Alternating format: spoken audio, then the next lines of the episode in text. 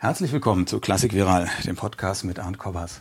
Ich bin heute zu Gast in Frankfurt beim Hessischen Rundfunk und freue mich sehr über meinen heutigen ersten Gesprächspartner, den äh, Solofogatisten des HR Sinfonieorchesters Theo Plath. Ja, prima, dass das klappt, dass wir uns heute Morgen hier treffen können. Wir stehen ja kurz vor der Saisoneröffnung. Wie ist das eigentlich, wenn das Saisonprogramm rauskommt? Worauf guckst du als erstes? Guckst du, was da so für tolle Werke sind insgesamt oder schaust du, wo es schöne Solostellen für Fagott gibt? Ja, das hängt ja zum Glück oft zusammen. Also in den besonders schönen Werken gibt es auch äh, besonders oft schöne Fagott-Soli oder überhaupt Stellen auch für die ganze Gruppe. Aber ähm, das ist natürlich nicht das Allerwichtigste, sondern ich schaue, was gibt es da für Werke, worauf habe ich besonders Lust. Ja, und dann müssen wir dann zwischen uns ausklamüsern, wer denn welche von den schönen Werken spielen darf. Du bist ja seit drei Jahren Profi im Orchester. Du bist 2018 Solo-Fagottist geworden der Deutschen Radiophilharmonie Saarbrücken-Kaiserslautern. Das ist das Orchester in Deutschland mit dem längsten Namen. Äh, dann ein Jahr später, seit Oktober 2019 hier des HR-Sinfonieorchesters. Äh, ich, meine, ich gehe mal davon aus, dass vorher schon in Jugend- und Studentenorchestern auch Fagott und Solo-Fagott mhm. gespielt. Trotzdem, hast du schon die wichtigsten Werke mit den guten Solostellen für Solo-Fagott durch? Oder sind da noch einige, die du noch nicht gespielt hast? Ach, da ist schon noch viel übrig. Ähm also tatsächlich ähm, in meinem ersten Jahr hier im, in Frankfurt, also im sogenannten Probejahr, wo man eben erstmal nur auf Probe da ist und äh, ja, sich dann erstmal auch im Orchester beweisen muss. Da waren tatsächlich als hätte man gewusst, dass da gerade ein Fagottist im Probejahr da ist, wirklich zwei, drei der allerwichtigsten und auch schwersten Fagottstellen im Programm. Und das war natürlich dann direkt so die Feuertaufe. Und ja, früher im Bundesjugendorchester, da haben wir schon viele große Werke gespielt, tatsächlich von den großen Fagott-Soli. Ich überlege gerade, was war dabei? Bolero haben wir gemacht, Le Sacre du Printemps war auch dabei. Aber jetzt so die ganzen Schostakowitsch-Symphonien, Tchaikovsky und so weiter, das, das haben wir zumindest damals im Bundesjugendorchester nicht so gespielt. Also da gab es noch genug neuen Stoff. Wie ist denn das eigentlich? Du hast das gerade schon ganz kurz äh, angeschnitten. Ihr seid ja zwei mhm. Solo-Fagottisten. Überhaupt auf diesen ganzen Bläserstellen sind ja mal zwei Solisten. Wie ist das? Wie spricht man das ab? Ist das ein Hauen und Stechen, wer da was machen darf? Oder? Also wenn man sich gut versteht, äh, dann nicht.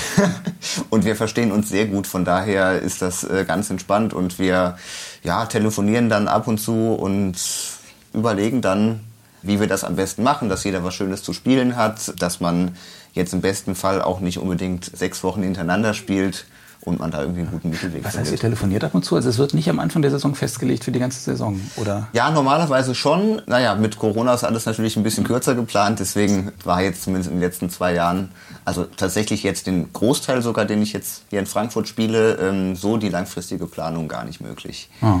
Ja. Hat der Chefdirigent oder der Dirigent des Abends da noch irgendein Wort mitzureden?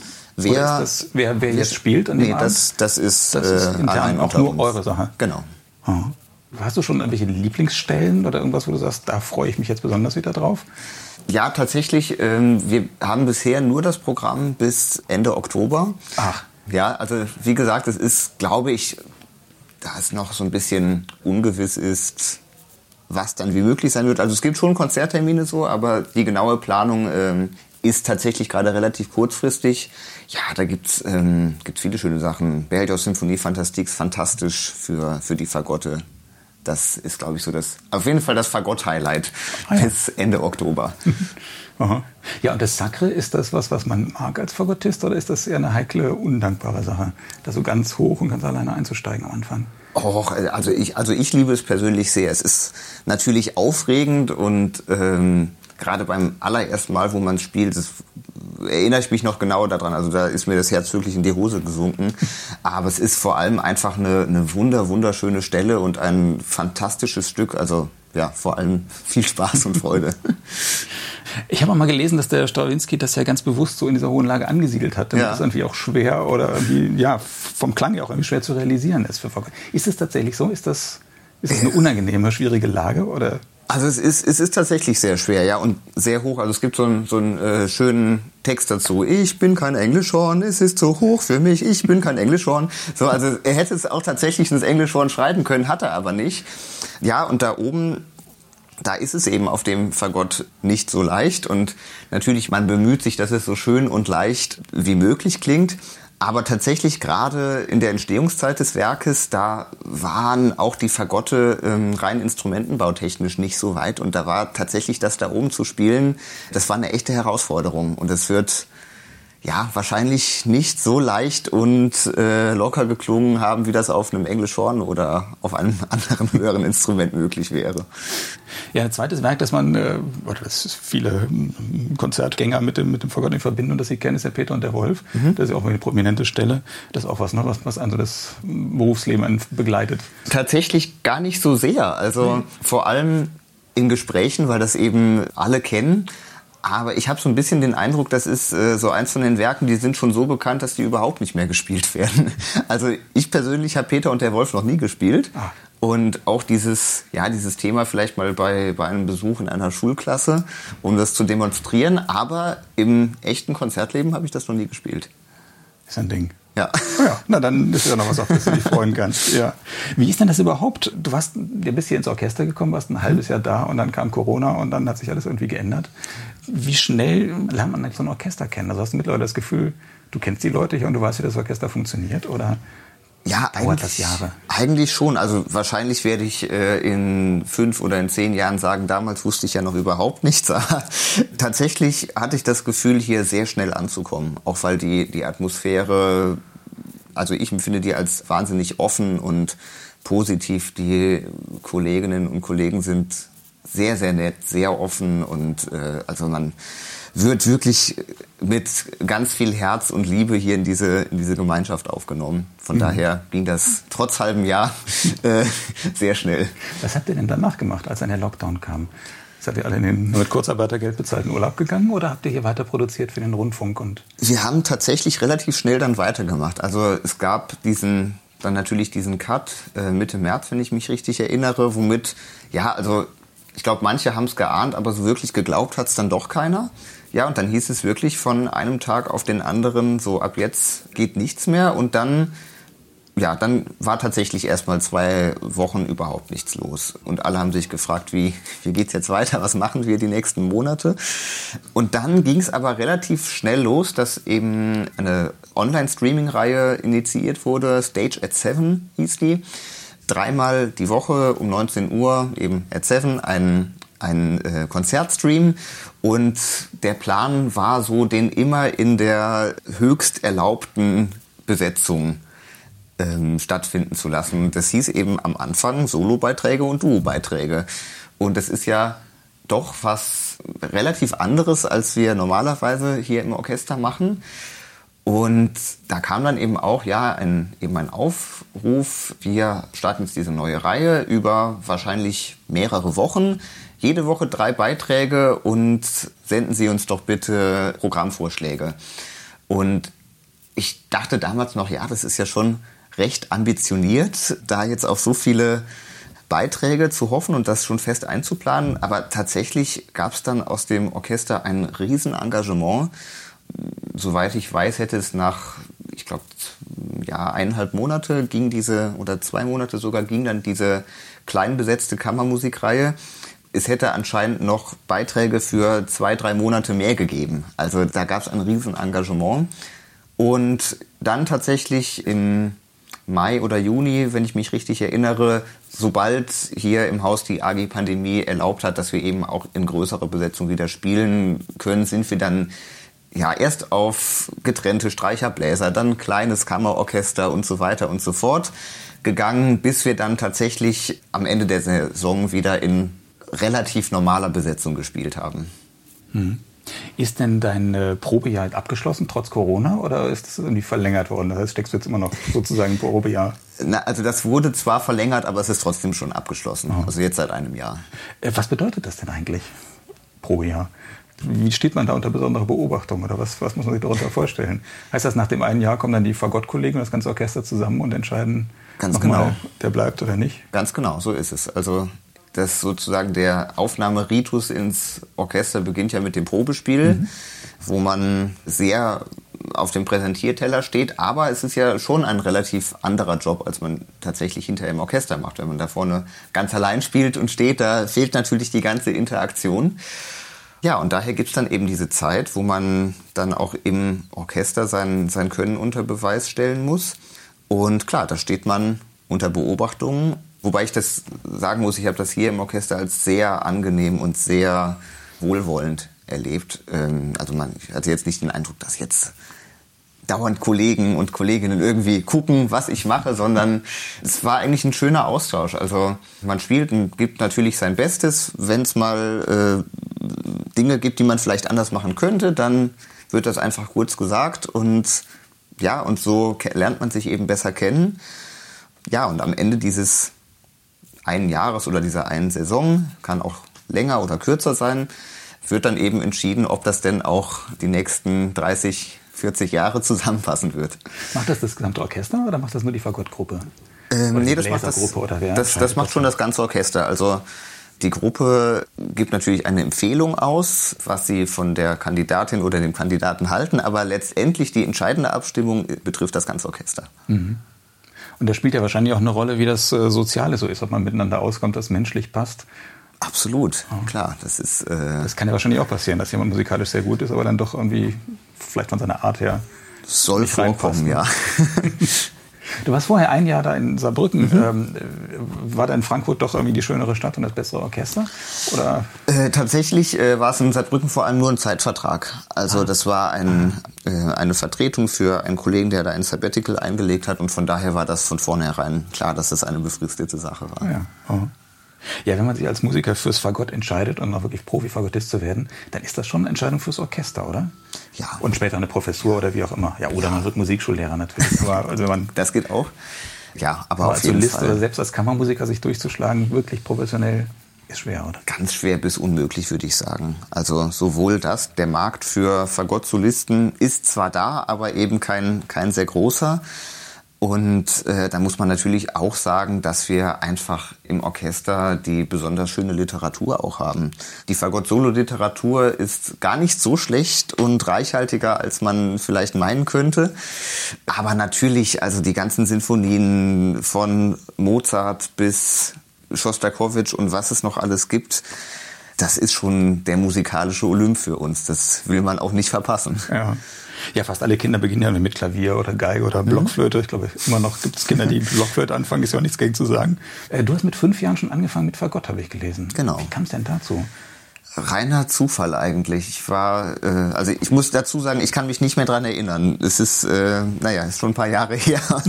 Aber anscheinend, äh, wir waren damals im Tag der offenen Tür in der Musikschule in Koblenz, meiner, meiner Heimatstadt. So viel weiß ich auch noch.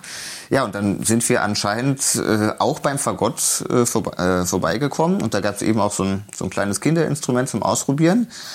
Ja, das habe ich in die Hand genommen, habe dann ein paar Töne irgendwie rausbekommen und irgendwas hat das in mir ausgelöst, dass ich ab da wusste, ja, das, das will ich machen. Mhm. Ja. Das ergibt mittlerweile auch kleine ja, ja, ja. Kinderfagotte. Genau. Ist das ein gutes Einstiegsinstrument?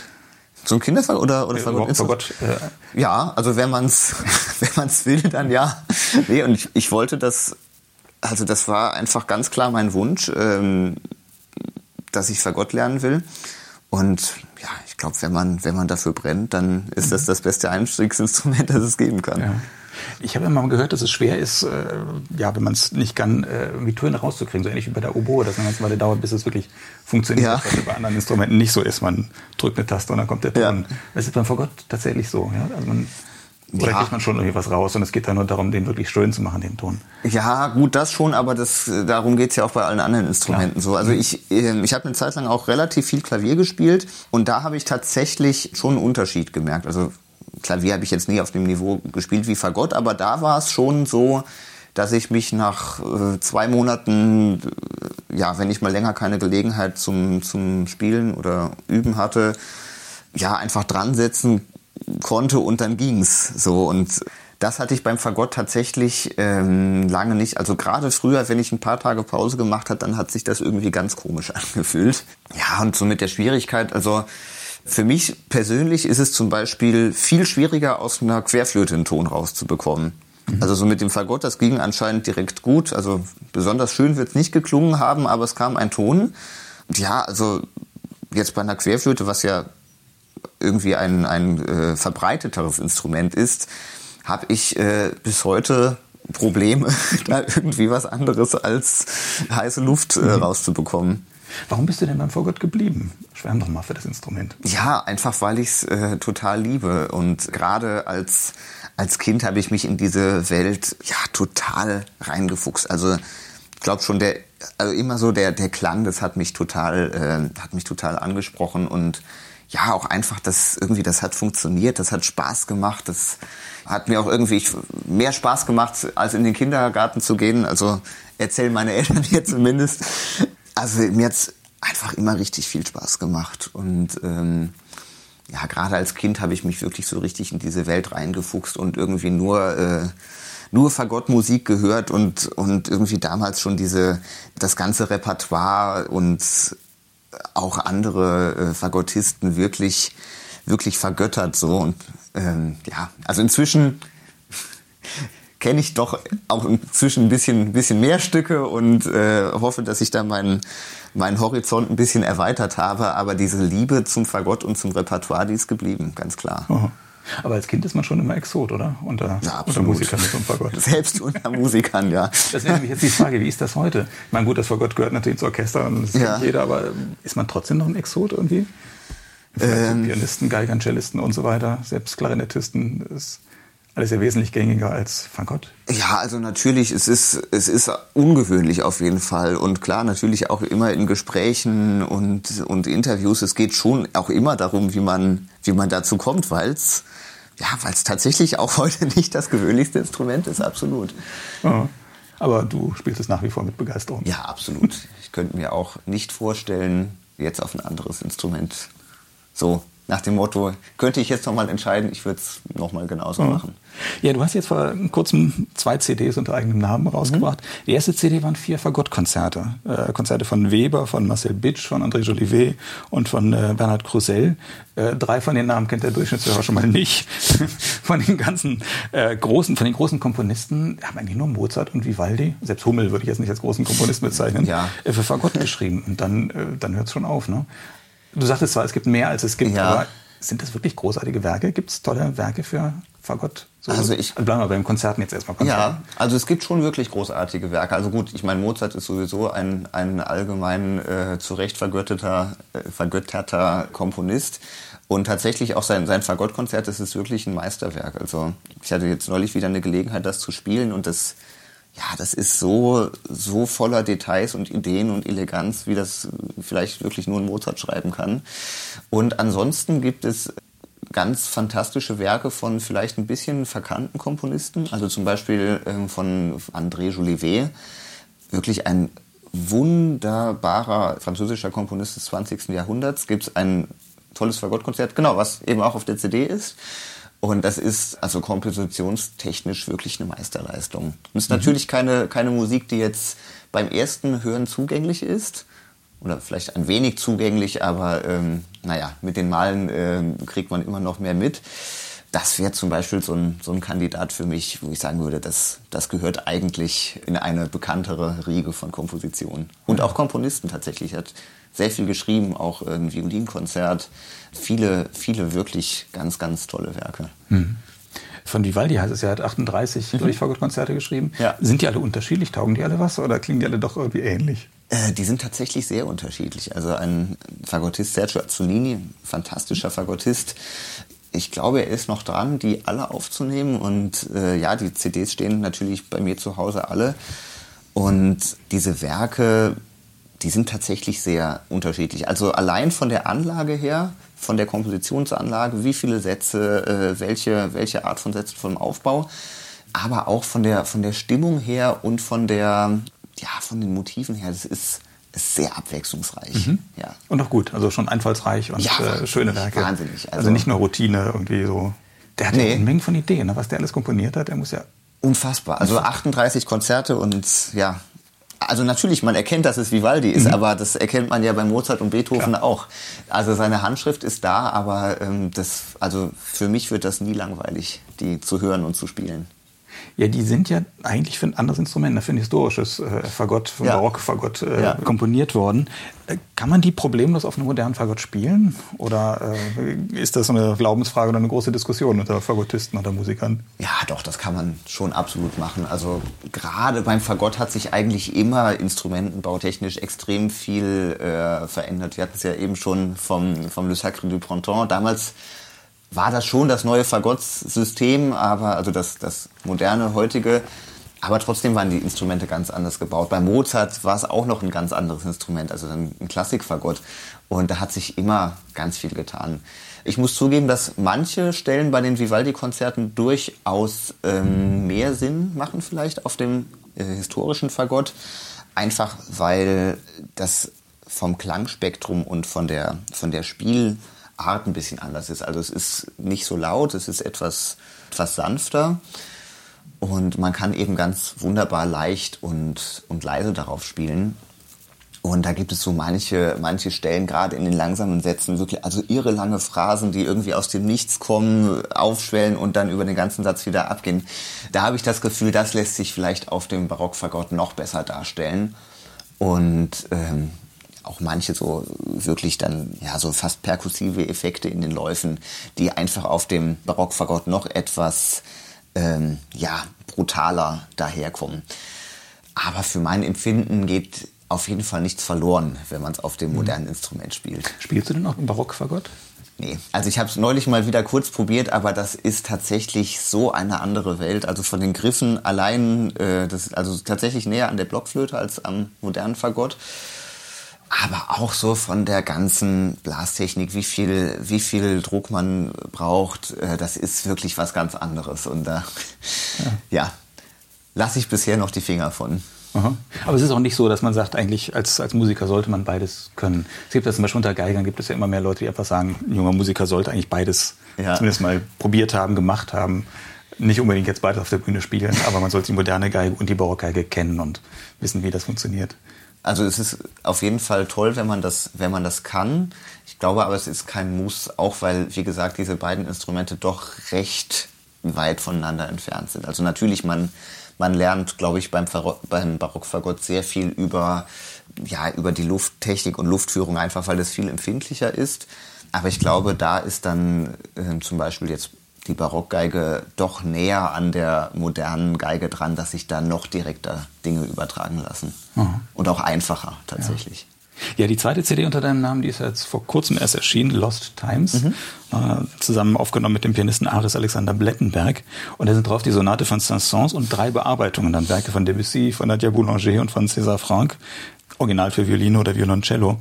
Ja, da stellt sich natürlich die Frage, muss man da schon das Repertoire strecken, damit, damit irgendwie noch mehr Sonaten-CDs erscheinen können demnächst? Ähm, ja, so, so ein bisschen ehrlich gesagt schon. Also zumindest, wenn man sich halt in dieser Musik bewegen möchte. Ne? Also wir hatten es ja eben von, den, von dem Repertoire und wie gesagt, es gibt, äh, gibt wirklich tolle Sachen. Wir waren bei, bei Vivaldi, Mozart, aber dann halt erst wieder Jolivet.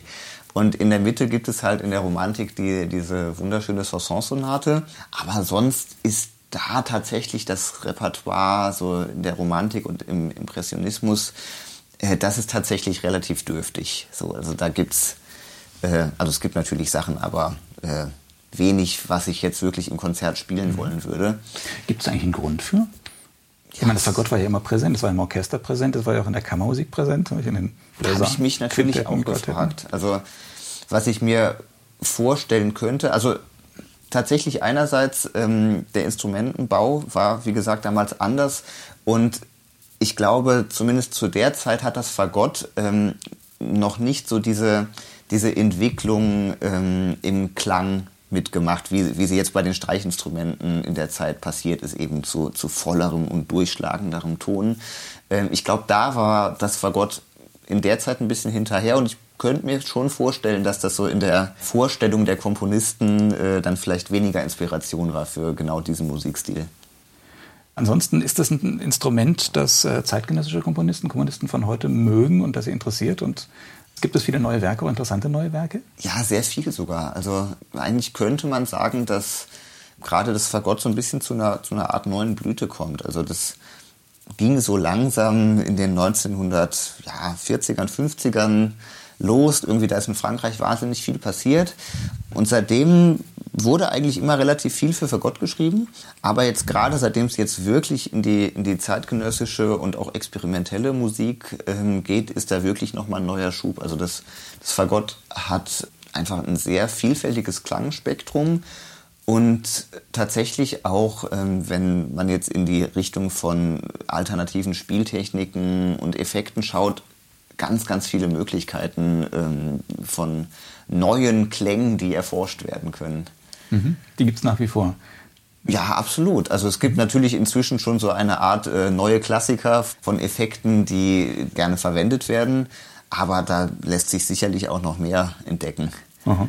Ist das ein Bereich, in dem du äh, aktiv bist und der dich interessiert? Ja, musikalisch. Absolut. Also mhm. arbeite auch immer wieder mal mit, äh, mit Komponisten zusammen. Zum Beispiel vor, vor fünf Jahren war das, glaube ich, ähm, habe ich beim Deutschen Musikwettbewerb Komposition die beiden Finalkompositionen für Fagott äh, aufgeführt. Und es war natürlich besonders spannend, dann direkt mit den Komponisten da an den Werken äh, zu arbeiten. Ja, und ansonsten also spricht mich auch diese ja, vermeintlich ja etwas sperrige und unzugängliche Tonsprache sehr an. Also es, ich empfinde das als eine, als eine sehr direkte und unvermittelte Art, Musik zu machen. Also wo es wirklich, wirklich um die Geste geht und man sich da irgendwie ohne ähm, große Hemmungen wirklich in die Musik reinschmeißen kann. Mhm. Also mir, mir, macht das schon Spaß. Ja, ja.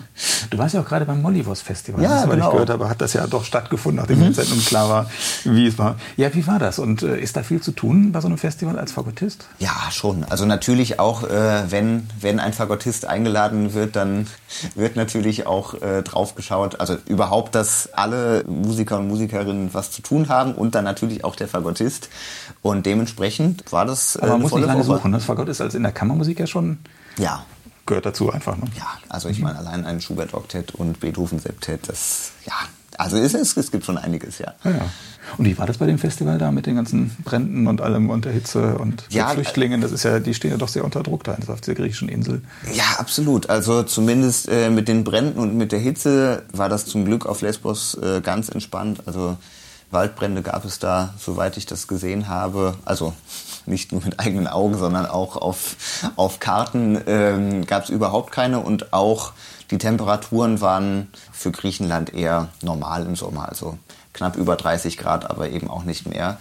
Und ähm, ja, mit den Flüchtlingen, das ist natürlich eine, eine tragische und wirklich äh, krasse Geschichte auf dieser Insel.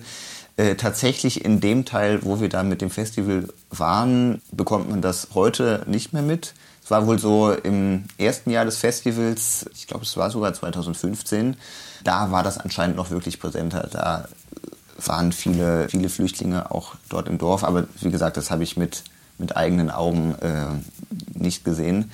Aber natürlich, also das ist äh, diese Situation auch wenn sie vielleicht nicht so direkt vor Augen ist, die ist natürlich schon im Hinterkopf, wenn man dahin fliegt. Ja, das ist schon eine, ist schon eine krasse Situation da, auf jeden ja, Fall. Ja.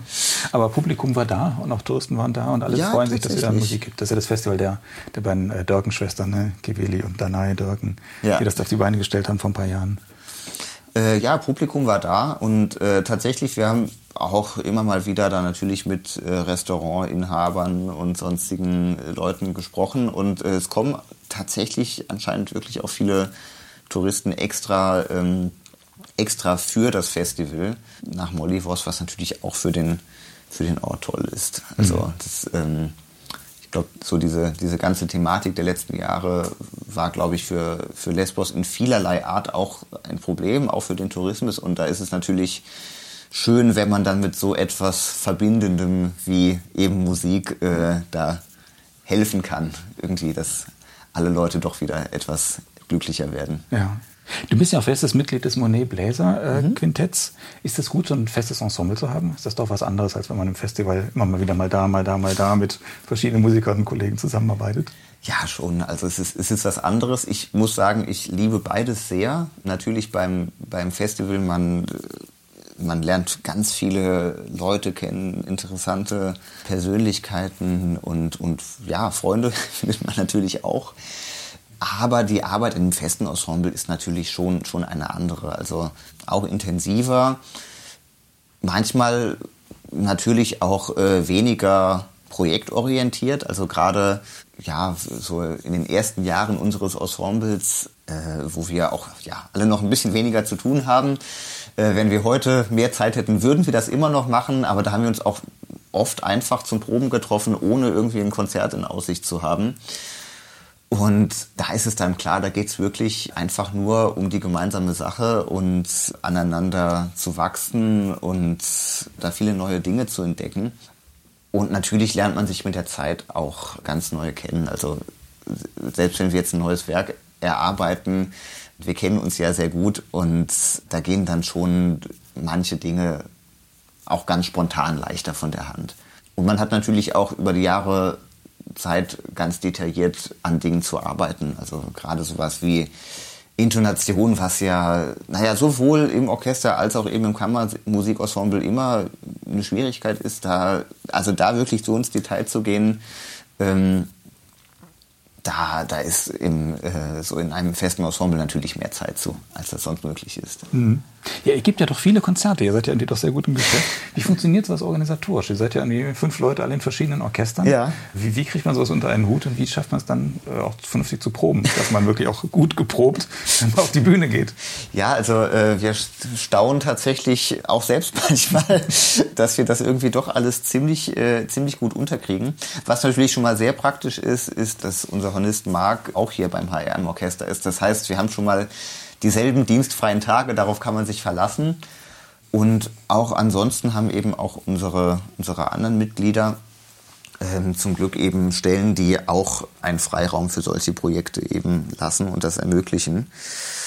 Klar, wir wohnen nicht in denselben Städten, aber so, wir sind in den letzten Jahren wieder sehr zusammengerückt. Zwischendurch waren wir schon irgendwie von Paris und St. Gallen und Hamburg. Also das fühlt sich jetzt schon wieder alles viel einfacher an, als es mal war. Mhm. Und ihr trefft euch dann so Probenphasen immer oder genau. Tag zwei vor den Konzerten und dann wird ganz intensiv. Genau, also natürlich klar, wenn, wenn ein Konzert stattfindet, dann bemühen wir uns natürlich möglichst direkt davor auch nochmal zu proben in dem Fall, dass äh, ja, wir tatsächlich alle mal ein, zwei Tage gleichzeitig frei haben sollen, dann treffen wir uns auch mal ohne einen konkreten Anlass. Klar, aber so normalerweise ist der, der Wegweiser durch den Kalender schon dann ein Konzert. Mhm. Dann habe ich noch gesehen auf dem äh, Tourneeplan oder auf dem, äh, Konzertkalender, dass du demnächst zwei Konzerte gibst mit dem Organisten Johannes Lang. Ja. Trompete, Orgel kennt man, aber Fagott, Orgel habe ich noch nie gehört, diese Kombination. Funktioniert das? Ja, ich bin gespannt tatsächlich, muss ich sagen. Also ich äh, weiß. Das, das erste Mal sein? Äh, für mich das erste Mal mit Orgel, ja, auf jeden Fall. Also jetzt außerhalb von Gottesdienst mhm. so. Ne? Es gibt auch wenig sozusagen jetzt Originalliteratur aus neuerer Zeit, aber ich kann mir tatsächlich vorstellen, dass das sehr gut funktioniert. Also zum Beispiel, gerade bei Vivaldi-Konzerten zum Beispiel, wird auch als Continuo gerne mal so, so ein, eine Truhenorgel dazugenommen. Mhm. Ja, gut, und die viel leiser ist als eine Kirchenorgel. Äh, gut, aber ein Barockfagott mhm. ist ja auch viel leiser. Ja, so, das stimmt, ja. Aber ähm, tatsächlich glaube ich, dass einfach so vom, vom Klangspektrum, dass das extrem gut zusammenpasst. Mhm. Und ähm, zum Beispiel, wir, wir werden eine von den Gampen-Sonaten von Johann Sebastian Bach spielen, bei denen finde ich sowieso fraglich ist, ob das wirklich so Gampensonaten sind, eben für Gambe und Cembalo. Ich habe die schon öfters gespielt und es gibt eben immer wieder so Stellen, ja gerade so in der rechten Hand vom Cembalo, wo man denkt, eigentlich wäre es viel besser, wenn das ein Instrument spielen würde oder also sogar stimmiger. So, das eben aus dem Grund kann ich mir dann manchmal nicht vorstellen, dass es von Bach wirklich original für Cembalo geschrieben wurde, wenn eben jetzt dieser Ton einfach gehalten werden könnte oder wenn das, ja, wenn da eine, eine melodischere äh, Melodieführung eben möglich wäre.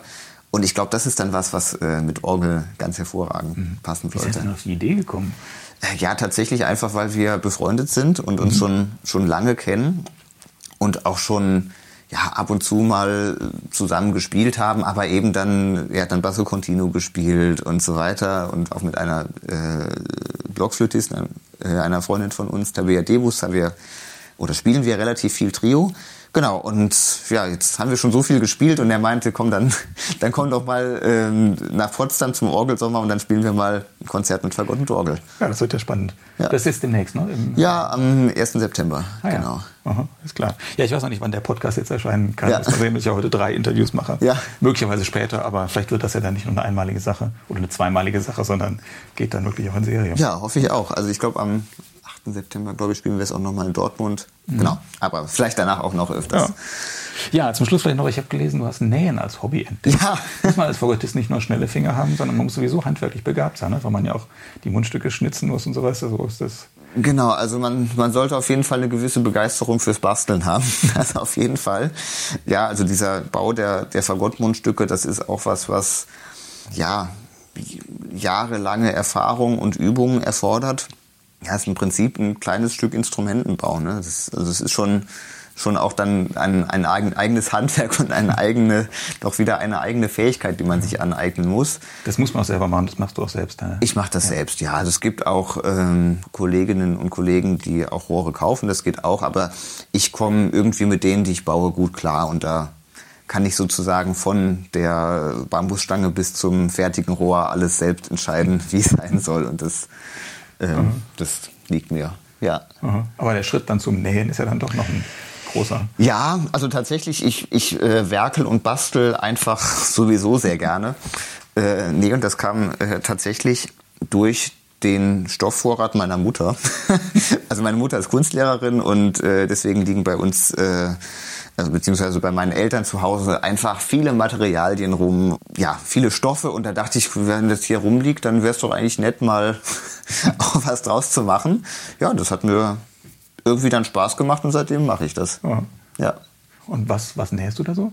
Also wenn ich viel Zeit habe, ach, vielleicht dann irgendwie mal ein, ein Oberteil oder, oder sowas, aber also tatsächlich mache ich vor allem viele Änderungen. Einfach, naja, eine neue Konzerthose oder sowas oder vielleicht habe ich mal irgendwann ein bisschen abgenommen, das soll ja auch vorkommen und dann, dann kann ich das eben gerade selber äh, ein oder bisschen sonst so im besten Fall noch die Oma macht die das noch kann mit der Nähmaschine oder was. Finde ich gut, wenn man sowas selbst kann. Ja, genau. Nee, das ist äh, wirklich, wirklich sehr praktisch. Oder naja, dass man Sachen repariert, ist auch ja. immer willkommen. Ja. Als allerletzte Frage, wenn dich doch mal so der Corona-Blues überkommt oder ja. sonstiger Blues und du ein bisschen durchhängst, gibt es so eine Musik, wo du weißt, die hilft dir und die gibt dir wieder Energie und gute Laune? Oh. Selbst, selbst, zu spielen oder zu hören? Ähm, ja, zu hören. Also was ich, was ich extrem liebe, ist der, äh, der Sommernachtstraum von Mendelssohn. Ich habe da vor, vor ein paar Jahren eine Aufnahme entdeckt. Also da bin ich immer glücklich, wenn ich das höre. Ja. Ja, wunderbar. Dann sage ich vielen Dank fürs Gespräch, ja, Platt. Ich danke auch. Und vielen Dank fürs Zuhören.